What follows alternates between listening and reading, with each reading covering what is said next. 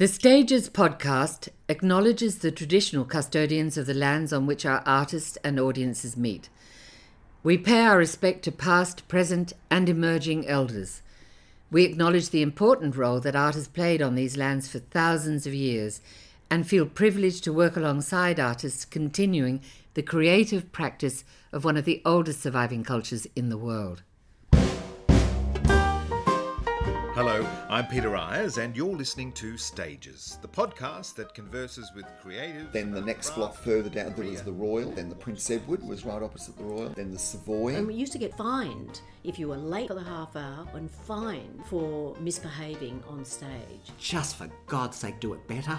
You know, sometimes that's all you can say. But when you've gone through that, you do get a lot of ego. And you go out there knowing that the one thing that's different every time is that audience. I didn't wake up until I was in emergency. I was around the uh, world of actors as a child. Crawfords were needing a casting assistant. No business plan, no concept, no training. Uh, it's not something you could do now. Went to school on Friday, got on the bus on Saturday, auditioned for the show. They said you've got the role. I never went back to school again. Thank you. I've enjoyed being here talking about my favourite subject. Ego in check, me. yeah, it's a date. it's a date. Hello, I'm Peter Ayres, and welcome back to Stages, the podcast that converses with creatives about craft and career.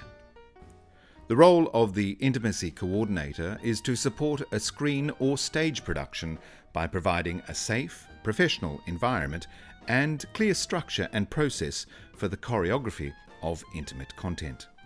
In the same way, a stunt coordinator is engaged to realize a scene with physical risk, the intimacy coordinator is engaged to realize a creative, repeatable, and safe intimate scene.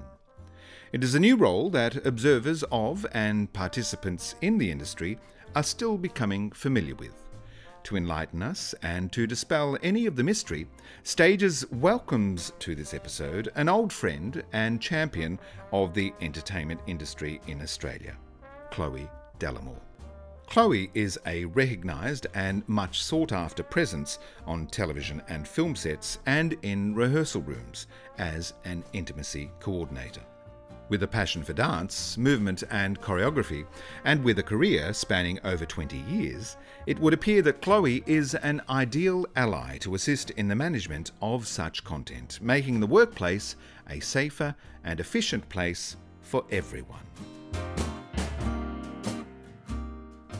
Chloe Dallimore, it is such a thrill to see you again. It is so beautiful to see you. Thank you. You, of course, have been a, a guest on stages um, previously. I think it might have been my, my second year because I looked it up, and the last time we spoke on the record was 2019. 2019. Wowzers. So, so we're talking like BC before COVID. Before COVID. Wow. PC pre-COVID. Pre-COVID. Yeah. Wow. Before before before the world went to shit, really. Well, before we really relied on these kind of mediums of entertainment mm. so amazingly. Mm. So thanks. That's uh, my my pleasure. They're an absolute delight, especially when I get to talk to people like you.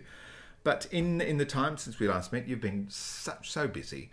Uh, I know that you toured with Monkey Baa Children's Theatre in. Uh, well, you tell me about it because you played a kangaroo, didn't you? I did, and a brolga, and a Russian ballet teacher.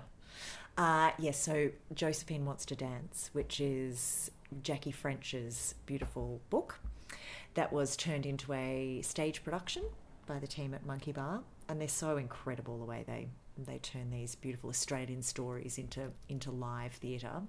And yeah, we toured all around Australia, which was phenomenal over five months, I think. I'd never done a regional tour like that. And it was just and we went into Maryborough and Colac and wow. yeah, it was it was so special to um to do the regions yeah. around Victoria and New South Wales. Totally. Yeah.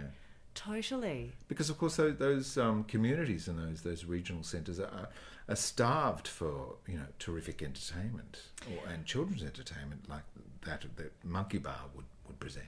Yeah, I mean I think it's the the live those live productions in areas where it's just so difficult to get to those locations, um, they're the ones that are probably the most rewarding because the children are just like sponges. And then Monkey Baa do these beautiful Q and A's afterwards, which are just magical because the questions that the children come out with are extraordinary. So we were, our demographic was, it was five to eleven. So it's just like. it's just brilliant. It's so. What yeah, were some gold. of the questions that they would come out with? Are there any that sort of really ping with you now? That you well, yeah. There's yeah. one who. Is, so the costumes were designed by James Brown. Yep. Great design. And gr- stunning designer, and we discovered that his father grew up in Merredin, which is between, which is in WA, in between Kalgoorlie and Perth. So it's right in the middle of nowhere. And the place was packed. So this was the, you know, the traditional old Merredin theatre. Gorgeous couple run it. And so James Brown had said, "Oh, you're going to my dad's old hometown, you know, etc." Anyway, in the Q and A, this beautiful young child got up uh, with glasses, and he said, "Hand on pearls, where did you get the costumes?" And we were like, oh my God, you're one of us. You're going to dress us in the future. it was just so beautiful. A little And budding it- designer. Right, it was a budding designer in James Brown's father's old hometown. Anyway, Well, they're, they're the gems. Maybe there's something in the water there that uh, that feeds through the DNA. Yeah, it's pretty dry through there, so Right. it might be something more in the dust or the silos. um, you're also a very accomplished businesswoman. You've been very busy with your Pilates studio. Mm. That must have been um, a challenging time through COVID to sort of keep, Mm. you know, a fitness um, company going when people couldn't leave their home. Yeah, so we went online within 36 hours of the lockdown being called. I could kind of feel something big was happening. And it sounds really bizarre, but when I realized we might need to start putting our classes online, I'm I'm a bit of a luddite. But at the union, we always use so at MEAA, we always used Zoom to do all of our conference calls. That was all I knew. So I thought, I'll just start practicing on Zoom. Apparently, I was ahead of the curveball. So, so I practiced for two weeks, and then suddenly the place shut down, and we went on to Zoom. So, thanks to the union, my Pilates business. You was, had a, um, a skill set. I had a to, skill set uh, ready to go. Keep right? things afloat. Yeah, so that was that was huge. Um, I laugh now. It was it was pretty intense. I, I delivered 450 live streamed online classes in a four month period. It was it was huge. Wow. Yeah. And of course, in, since we've caught up, you have stepped down as national president of MIA, Yeah. the Media Entertainment and Arts Alliance, um, in which you were a, terrific champion for the industry. Chloe, you. you you. accomplished so much in your your presidency there. How long were you there? Uh, seven years. So, and something that people tend to um, either forget or not realize is that it is an unpaid position. So, uh, to do it properly, it's a full time. It's a full time job, and I so loved my time there. Um, but I think it it I felt as if I'd done what I was there to do, and I think my tenure became about um, artist well-being and um, how to look after ourselves better and, and basic essential um, uh, sort of best practice that's now embedded in so many um, so many theatre companies and productions and spa and yeah, so So I- guess in a way that was preparing you for a role that you now inhabit. Um, Mm. and I couldn't let this opportunity go by without having a really insightful conversation about this new role where you contribute to our industry in the role of uh, intimacy coordinator. This Mm. is uh, a job that has been flagged a lot um, with people uh, in the industry talking Mm. about this new role on sets and in rehearsal rooms, um, and also to the listener of, of stages, perhaps. What is it that an intimacy coordinator does? Mm. Or first of all, perhaps define Define. intimacy coordinator. Great. So, an intimacy coordinator exists on film and television, and an intimacy director is exists in live theatre. So, if you had a fight scene and you had two actors who have to um, have a fight, one of them has to be stabbed and one of them has to die, So Game of Thrones, something like they've that. got swords. Would a director, Macbeth. right? So, totally. okay, all those scenarios, yeah. all those scenarios. Um, yeah, I was thinking of you know Romeo and Mercutio, and you know, um, do you just give those actors a knife each and say, "This is what has to happen in the scene"? Just have a go, and let's just see what happens.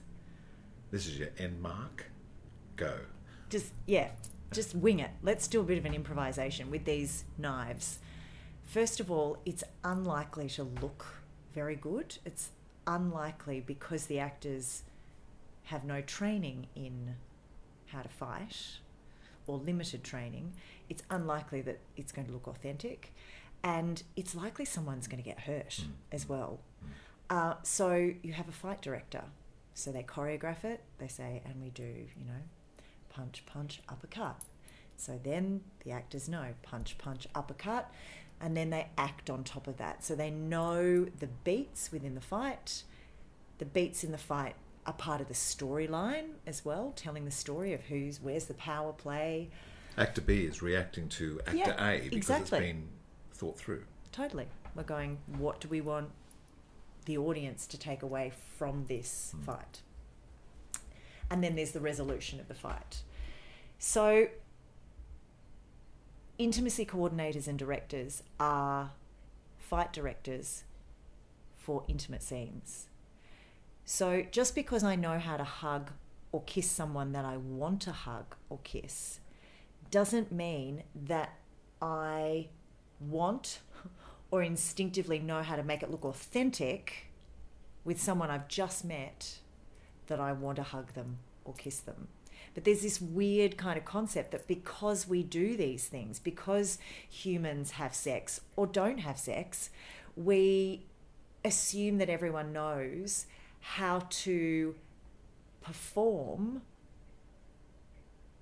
these intimate acts, but we don't ever actually talk about how we're going to do any of these scenes. It's it's the most bizarre thing. It's like there's sort of this weird ego around it. But we're given scripts where we're asked to do things that we don't do in normal life. And we're getting consultants to help us with dialect or stunt or fight or a dance number. So with yeah. So why don't we do the same thing with intimate scenes? Now we do. So we look at the scene, we say, what's the storytelling? What are we trying to say in this? What does this kiss say? Who instigates it? Who closes the gap? What's the power play? What's the intensity? How long does it last for? What's the full stop in the kiss? So that's what an intimacy coordinator and director So, does. what, what constitutes intimacy? Define that for me, Mm. because are we just talking about kisses and hugs and, and, and sexuality, sex scenes? Um, or can it sort of cover other things as well? So it's anything that occurs in the one meter circumference of our body. So if you think of all the different things, Somebody's personal space. Yeah. It's that thing when you're sitting on a train and someone's knee rests on your leg and you're like, whoa! or someone who comes close and you ask, and you think, oh, they've got no sense of personal boundary. They're within that one meter circumference. So, so that could also reach to um, scenes of intimidation if someone has to come in really close to Totally. somebody's face. So it can be bathing an elderly person. Of course. Holding a baby, breastfeeding, giving birth, yelling at someone at close proximity, slapping someone, kissing them, That's right. yes. stroking their face. How many times do we see an actor them. play a parent, you know, and they're using a child that is not their child? That is not their child. Yeah. So, um, I love working on productions where you've got actors and child actors coming together to play a family. Um, the way I like to work now, I find the, the best way for me to work is not just come in and do separate scenes. You know, if there's a, a particular scene that is in, has intimacy in it, if there is an ongoing theme of intimacy through a whole production, if you can equip all of the actors with kind of a little toolkit, best practice, and language that they can use with one another and with the director, it means that they can actually self navigate all of the itty bitty intimacy that exists in everyday life holding hands, piggybacking a child, ruffling a child's head, etc. Because um, it's so important that children have agency as well. Yeah. Because when you stop and think about the number of times we were told as children now go and kiss auntie beryl yes. like we're told like when given no would you like to kiss auntie beryl and then auntie beryl grabs your cheeks and just right? squeezes yeah. Auntie Beryl doesn't ask if it's okay if they squeeze your cheeks, and it's so fascinating when you work with um, with young actors and they give you the feedback and they go, "Oh, so and so, has you know could you ask them if they could have a mint? Because they've got really bad breath or they I can smell their cigarette or like they are so switched on. And they're impacted. Just because they're children doesn't mean that they are not also impacted by this intimate content but we just expect them to be used to it because we're adults and they're children it's yeah I suppose you know an actor can uh, agree to nudity, Mm. and that's dealt with by their agent in, in the contract and, Mm. and all that sort of thing. Um, that it's not till they get on set or in the rehearsal room that they're aware of what that nudity will Mm. involve, whether it's undressing in front of a camera or whether it's quite Mm. graphic, what part of the body is being um, focused on, all those sorts of things. So, is that where you come in to work out? with the creatives too, I guess, about what is um, appropriate, acceptable, uh, reasonable. Yeah, spot on. Yeah. So our job starts in pre-production when we're talking with the director and often the writer, if the writer is involved, to find out what their vision is for certain scenes, particularly simulated sex scenes or anything that involves nudity. So nudity and simulated sex, you definitely want us on set and consulting um, because we can help navigate exactly these conversations that you're talking about. Because sometimes an actor will read the scene and think, oh, I'm imagining it's XYZ. And the director and the writer have gone, we're imagining it's YZX.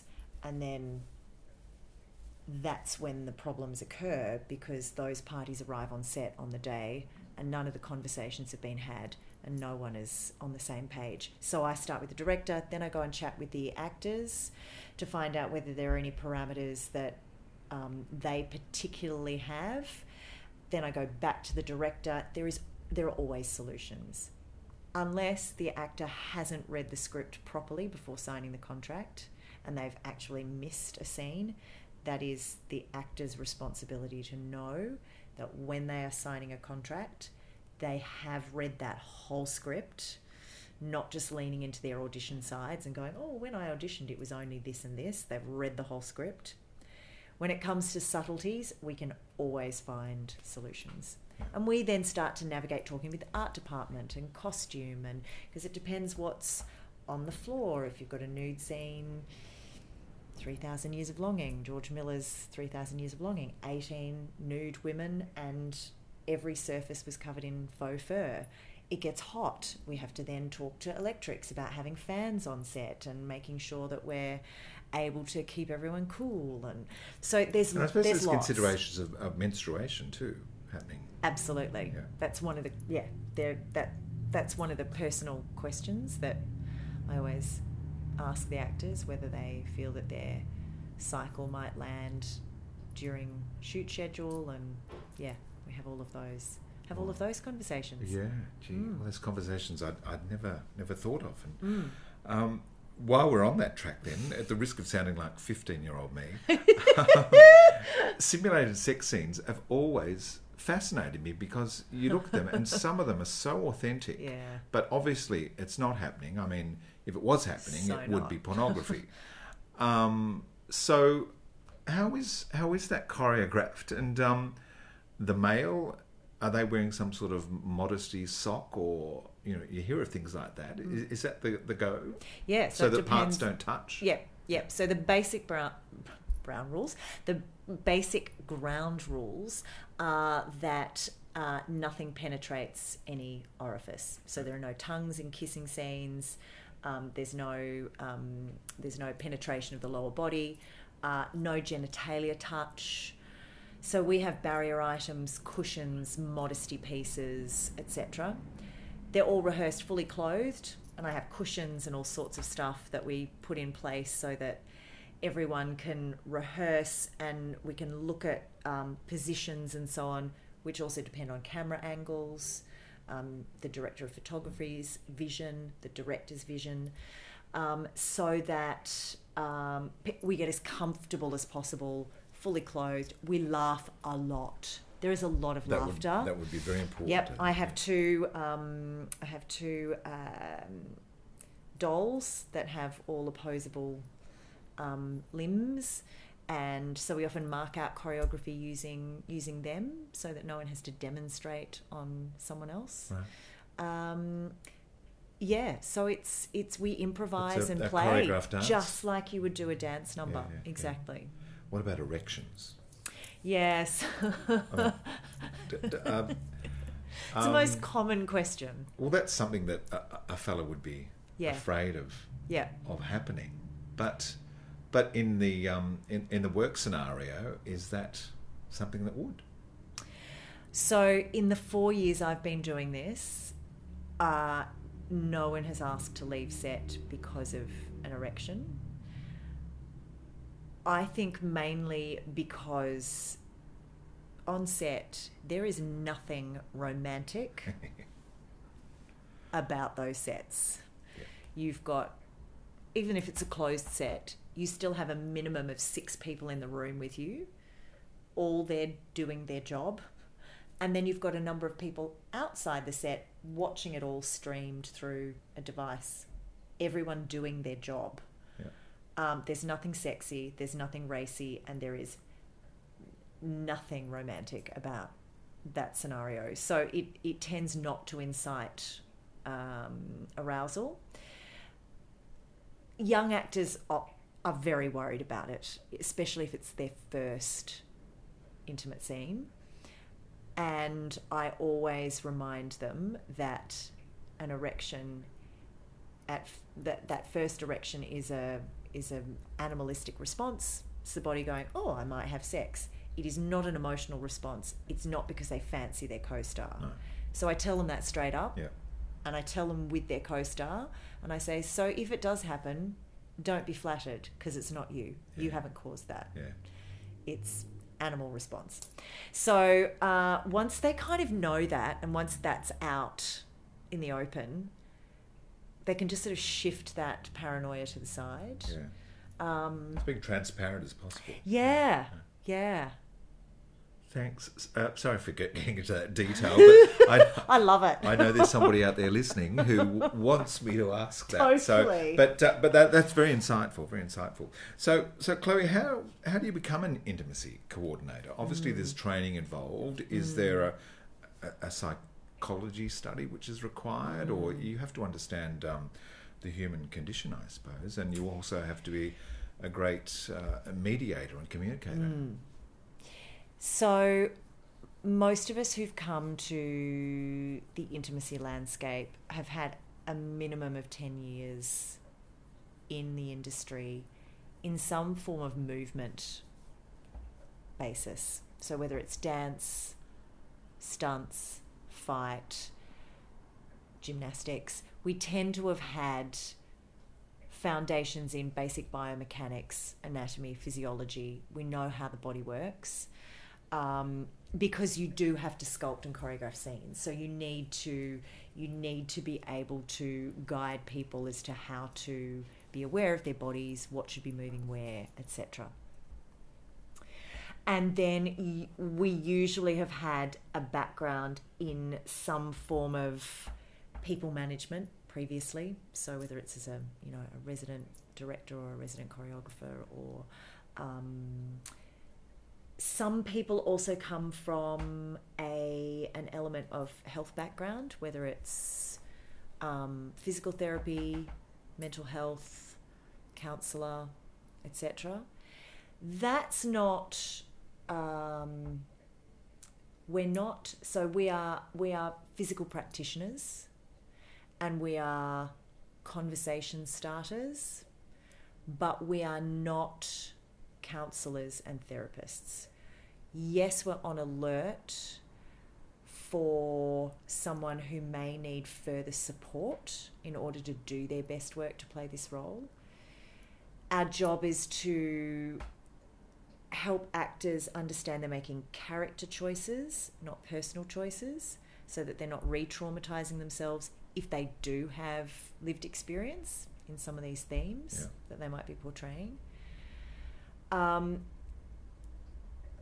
but actors want to do a good job. They don't want to be psychoanalyzed. That's not what we're there to do. We're there to help them do their best work and tell this story. Mm. So we all tend to come from slightly different backgrounds. Um, you have to want to love helping people and asking questions and bringing people together. And i think that's the thing i love the most is that you have all of these isolated conversations with people and it can be hours and hours of coordinating information and and consolidating and and sharing. And then on the day everyone knows what their job is. And I always say, if I look as if I'm not doing anything on the day, it means I've done my job because everyone just goes ahead, gets on with the job, and I'm just literally there tweaking and just adjusting some angles, etc. Um, because, as we all know, if we've had a good conversation about something in advance, it's all going to unfold seamlessly. So that's the greatest joy. So supporting the actors, but um, you know, it's establishing those conversations and being the conduit between all sorts of people, I suppose. Mm. I mean, costumes would certainly play a big part in um, in the presentation of yeah. intimacy yeah. Um, in theatre and, and on, on screen. So you're totally. talking to the costume department about yeah. um, what is re- what is revealed, what somebody has to wear, are they comfortable in it? Totally, yeah. totally. And talking about the different options we should have there on the day, I always think if we've got the options, because sometimes an actor will say, Yeah, yeah, I'm totally fine with, you know, totally fine to go topless. And then on the day, there doesn't have to be a reason, but they may feel, actually, I like to keep the bra on. That's their absolute right to make that to make that call. So we need to make sure we've got options there so that we're not waiting for costume to go back and pick up a bra, etc. So you're trying to stay on the front foot. So costume, uh, art department, uh, director of photography. Um, what's great is that so many of them now know how we work and will step into the conversation on the front foot saying, I'm thinking what I'd like to do in this shot is XYZ. So then we can go, aha, okay, great. And so it just reduces down the faffing on set time as everyone's trying to work out what's going to look best. So the more we can do at that front end, the quicker the scenes occur. Sometimes um, television and film sets are, are, very pressured and they have to get a shot so before pressured. the end of the day and, and all that sort of thing. Yeah. Um, and I suppose um, sometimes actors' comfortability with intimate yeah. scenes might be pushed a little bit. Yeah. Um, have you ever had to step in and just put a halt to production or something and say, this is not right, we can't really go ahead with this because of ABC? Yeah. Yeah. Yeah. And uh, I bet that makes you very popular. yeah, they do not want my mug in front of a camera. Um, uh, yeah, it usually happens when people are just getting tired. It's usually not deliberate. Yeah. It tends to be towards the end of the day when you're running out of light or you know the clock is ticking and some masking just hasn't been pulled back into place and that's when I just have to go I'm so sorry. I hate to be that person but this doesn't look like a closed set. And everyone goes yep you're absolutely right. You're absolutely right. So I look I don't like to think of us as policing. Intimacy coordinators and directors are there to to facilitate. But yes, we are there just to just to keep an eye on ensuring that um, best practice is is upheld, but isn't everyone yeah. on set? And it's also it's not just about the actors as well. This is about it's also about crew, because these crew haven't chosen to film a simulated sex scene, so they also come with lived experience. So they also need to be respected just as much as the actors. They need to know what they're going to see. Mm. Um, I'm trying to get it embedded a bit more, um, especially into more um, into productions where there there are themes that are that can be activating, because we just don't know who might have had a stillbirth, or a miscarriage, or been involved in domestic violence, or experienced a non-consensual um, sex attack. So we're all humans, and if you can give crew knowledge in advance, it means that they can make the best decision for themselves so they know they, they can also do their best work. Because there's very much a mentality of, yeah, no, we'll be right, we'll just keep going. And as we know, the statistics on you know crew mental health and crew suicide and so on is is not good. It's we've we've got to look after them as well. Mm-hmm. So obviously, you know, from what you present, this is an essential role um, for um, the the industry. Um, it's probably a role, dare I say, that really has only started to eventuate in the last six years or so. Is it really sort of become to the fore because of the Weinstein allegations and um, and uh, and the repercussions of all of that, uh, making the mm. industry be responsible so mm. that stuff like that doesn't happen again. Yeah, it's it's you're absolutely right as always, um, and look, I think it would have. It's a it's a fine line because intimacy coordinators and directors don't exist because of Me Too, we're not just there for women. That's sometimes a um, an assumption that we're there to look after the women. we are there for everyone, for every gender orientation, for every soul on that set. Uh, and sexuality. And sexuality, yeah, yeah. exactly, yeah. exactly.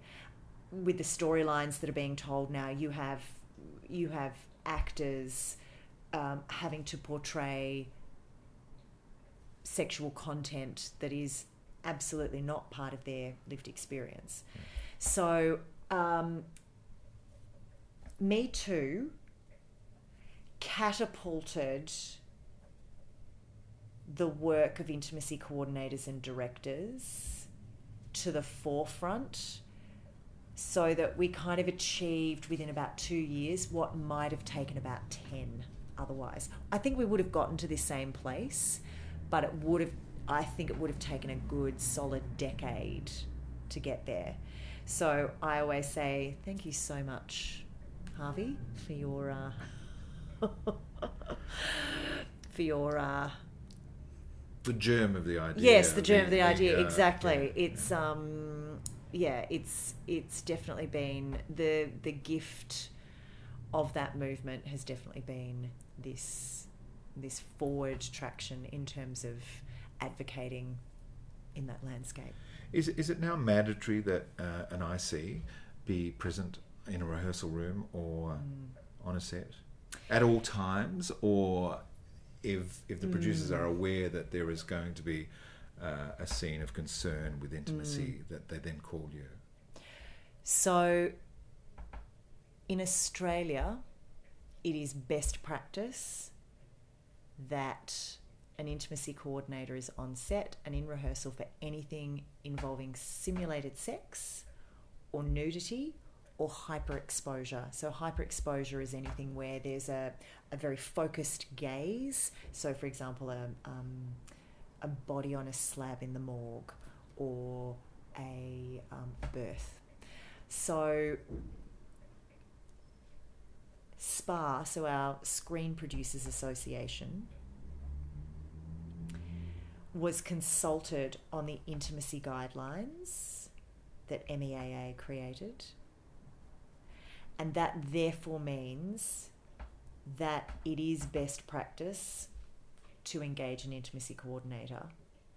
So the next question is so what are the what are the actual legal requirements?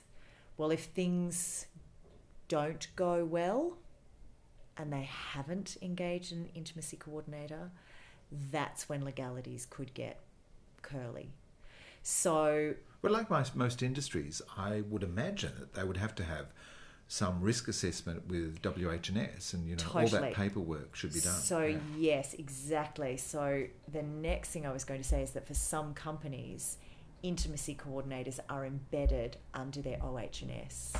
So Channel Seven, Fremantle, yeah, lots of lots of those organisations Yeah. have intimacy coordinators embedded in um, in OH&S, which sometimes it can feel as if you're there to tick a box because sometimes employers don't fully understand the breadth of what we can actually do. But that's okay. I think the education will keep it'll keep happening and the fact that we're there is you know is wonderful I want to throw um, a couple of scenarios at you. Mm. Ooh. Um, so the pot, the famous pottery scene in Ghost with Patrick Swayze Yep. and Demi Moore. Yeah. It's it's quite romantic. It's loving. It's Yep. it's a very intimate scene. Yeah. How would you go about working with with Patrick and, and Demi to to create that scene? Is that, Uh, a, is that an odd question? Or is no, that not at all. It's a great one. It's Yeah. a great one because it's super. It's actually super simple. Yeah. So, I would have said to the director, "What's your vision for this scene?" And they would have said, "Oh, I'd really like them kind of, you know, somehow sitting. Maybe he's sort of behind her, or." You know, something where they're both of their hands end up on the, you know, on the Pottery clay, etc. You go, great. And so then uh, independent conversations with the actors and they go oh well you know i'm assuming there's no nudity no there's no nudity great yeah no i'm all good uh, we'd have a rehearsal and we just play around with positions and so on and we would ha- we would use consent language to find what those positions are um, they would have they would know what their setup was and then you go great and now you get on with the acting Terrific. All right. What about working with Janet Leigh in Psycho and the shower scene? because she's naked. Um, Yeah. There's it, it, it ends Yeah. with a violent murder. Yeah. With Perkins coming in and the slashing of the knife Yeah. and all that sort of thing. Even though Hitchcock does a great job of, of implying all of that, but um, Yeah. obviously Miss Leigh is very vulnerable. Yeah. Um, anything that has a theme of that kind, any of those kind of um, darker themes, more violent themes, um, straight away I I would personally consult with a psychologist and check what kind of um, markers I might be looking for when talking to the actor in regards to um, things that might I might need to be aware of that mean that the scene could have an impact on the actor. Um, I would also suggest that the production engage a counsellor or a um, or a psychologist that the actor could talk to, um, and that's happening more and more now. And again, you'd you'd block it out and you'd say, "What's the what's the vision? What are we trying to say in the story?" So that it separates the actor from feeling as if they are perpetrating or they are experiencing the violence, etc. Yeah. So, um, yeah, talk it through again and block it very clinically. Right. I'm playing. Um, I was going to say I'm playing a new parent. Oh, Okay. But I'm probably I'm probably grandfather. Okay. Um, and I have to carry a baby around, you know, Yep. strapped to my to my Chest. chest there, Yep. yeah, in the little sort of um, Yep. pack um, strap Mm. thing. Yeah. So how would you um, direct me in, in, Mm. in that scenario? I've not seen the baby before. Is mum on set? Um, how does that work? Yeah, absolutely. I have great admiration for parents who let their Newborns. babies Yeah. be held by. Well, I used to watch. You know, I loved Call the Midwife. Oh, And, isn't know, it the- wonderful? A wonderful, wonderful show, and the amount of newborns in that Oh, show. Don't, where do they get them all from? Right? Yeah, yeah, yeah. right? Um, yes, so mum would be, I mean, mum's seen as the guardian because the child can't, the baby can't consent, uh, can't verbally consent. So, yes, mum is, is there on set. You'd also, in that situation, also make sure that you you have the unit nurse or maybe even a um, a midwife or something like that present. Depends on the age of the child. Just because handling of babies and so on is very particular, and again, we are not medicos, so I want to make sure that we've got all the appropriate consultation and making sure that the baby's looked after by the actor. Wow, lots to consider. Mm. We've talked a lot about um, televisions and, and film sets. The rehearsal rooms for theatre are, are they Mm. very different? And um, you know, uh, there you have folk like stage managers who really oversee the running of, of Mm. everything. How is that? How does that differ? Your work there. Theatre's so lovely because there's time. Yeah. I always walk into the theatre rehearsals and I'm kind of bouncing off the walls because in television and film it's like quick, quick, quick, quick, you know, hurry up, hurry up. And then in theatre it's like great, so we've got got a couple of hours to do this kiss. I'm like, oh my gosh, this is so good. So we can play consent games and and breaking the ice games and we can really kind of play. Um, and the stage manager is always present, director always present, and it's very much a collaborative process on the floor with the director. Um, and the stage manager will then be noting what the blocked choreography is. And then we also put in place whether it's pre-show check-ins or like a weekly check-in, which would is just like doing a safety call on a fight scene, mm. so that if things start to change. So, for example, if there's a scene where um, where one character is maybe starting to remove the clothing of another character because it's live theatre, as you know, things just change because mm. we're human. Mm.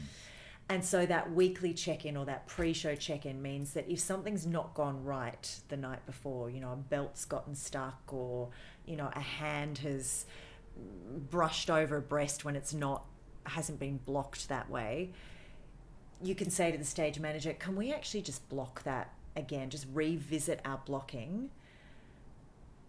And no one gets offended because I'm not saying, Peter, you're grabbing my boob. Like, we don't have to have that awkward, Yep. and I don't have to sort of use colloquial phrases. I can say to the stage manager, can we go through that again because something's just slightly changed? And it just takes all of the it takes all of the angst Yeah. out of it and it just turns it into professional process, just like your choreo, just like your fight scene. Yeah. What about before the job? You know, Mm. the audition, the screen Yeah. test. Yeah. Yeah. Um, there might be some requirement in the script for intimates, intimate Yeah. relations, a, a kiss, um, a hug, uh, whatever. H- how how are actors? How should they negotiate those um, scenarios? Because obviously, an intimacy coordinator is not in, In the, the room. audition room. Yeah. Yeah, yeah, totally. You're so right. Um, so in auditions, there is no need for there to be any kissing or any um, simulated sex. it there there is still kissing in auditions. Yeah. I, I hear actors say, "Oh yeah, no, it's all right. Actually, in the chemistry test, we um we had to kiss." I'm like, I COVID landscape. Like, haven't we learnt anything? Um, you haven't got the job. You haven't been paid to do that. You haven't had any conversations. Um, so isn't it the same as learning dialogue, the, the, a kiss? I'm just being devil's advocate here. I know you are because I can see your face. I wish the listeners could see your face right Because now. you know the, the novice actor who's keen to impress. You know, actors don't want to be perceived know, as difficult or whatever. So you know that new graduate That's half the would problem. think, well, this is this is what I have to do. This is obviously expected. So you've nailed it. The the consent is all about Education. power play. Yeah, oh, power play. Yeah.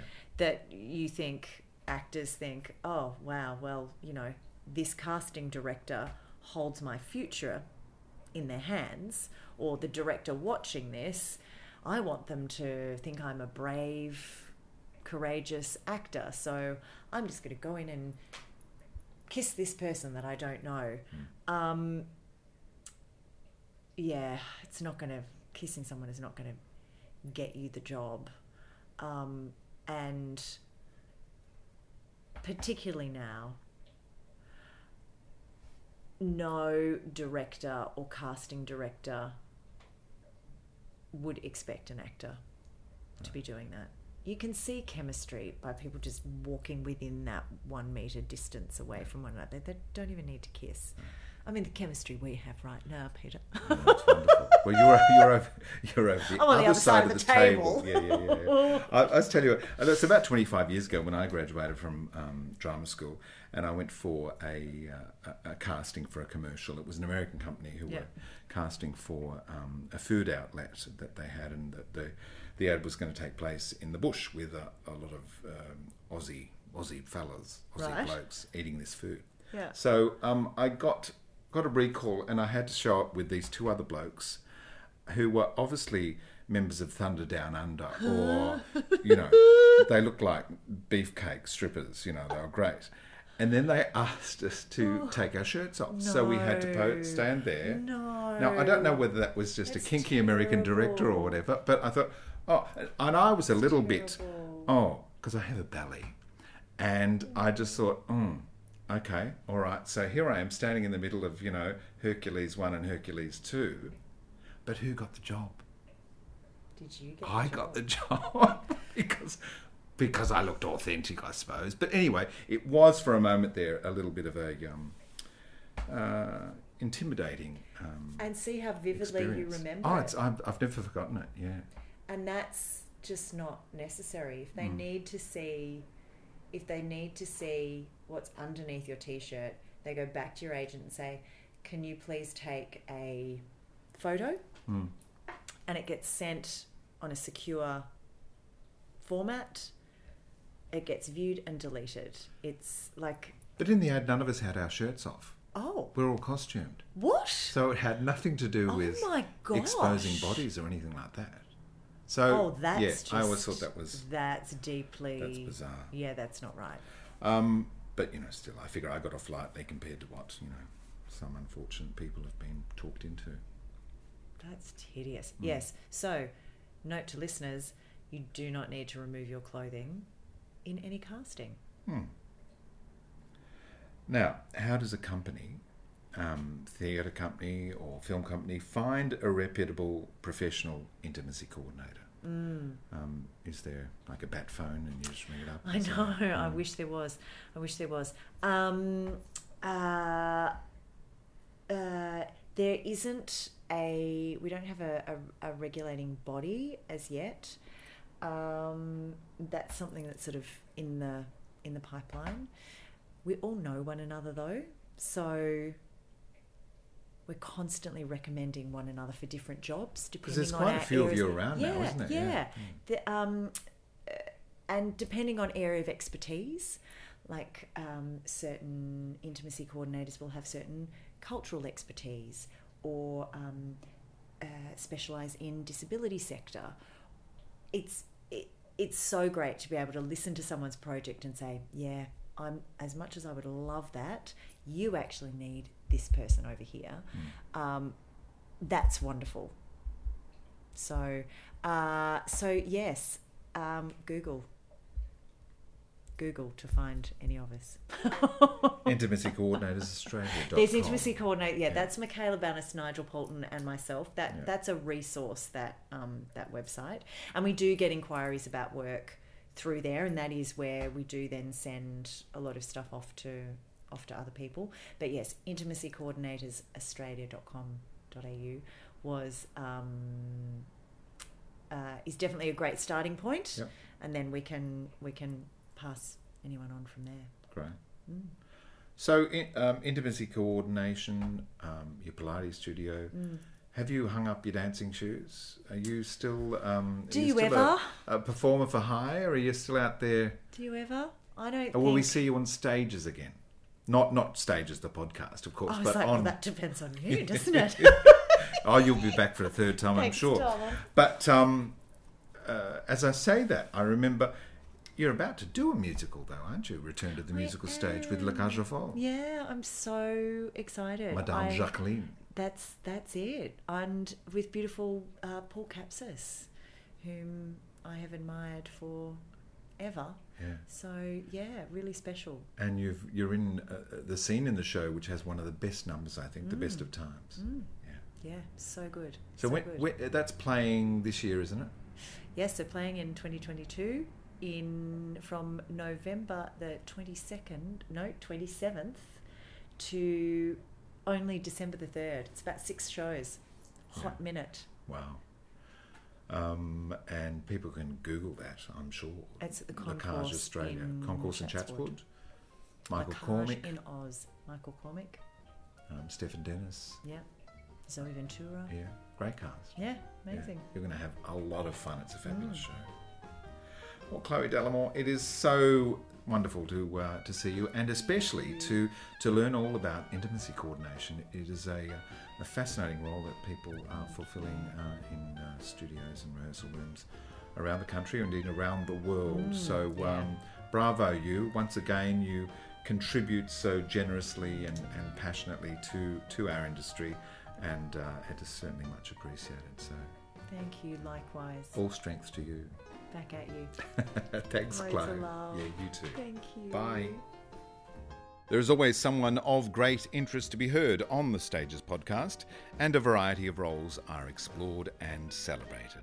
Look back through the archives and you'll get access to directors, designers, and drag performers, producers, publicists, and playwrights, agents and actors, choreographers, and casting people, emerging talents, and established legends. All available to access on Stages, the podcast that converses with creatives about their craft, career, and creativity. I'm Peter Eyers. Keep well, keep warm, stay safe, and I'll catch you next time on Stages.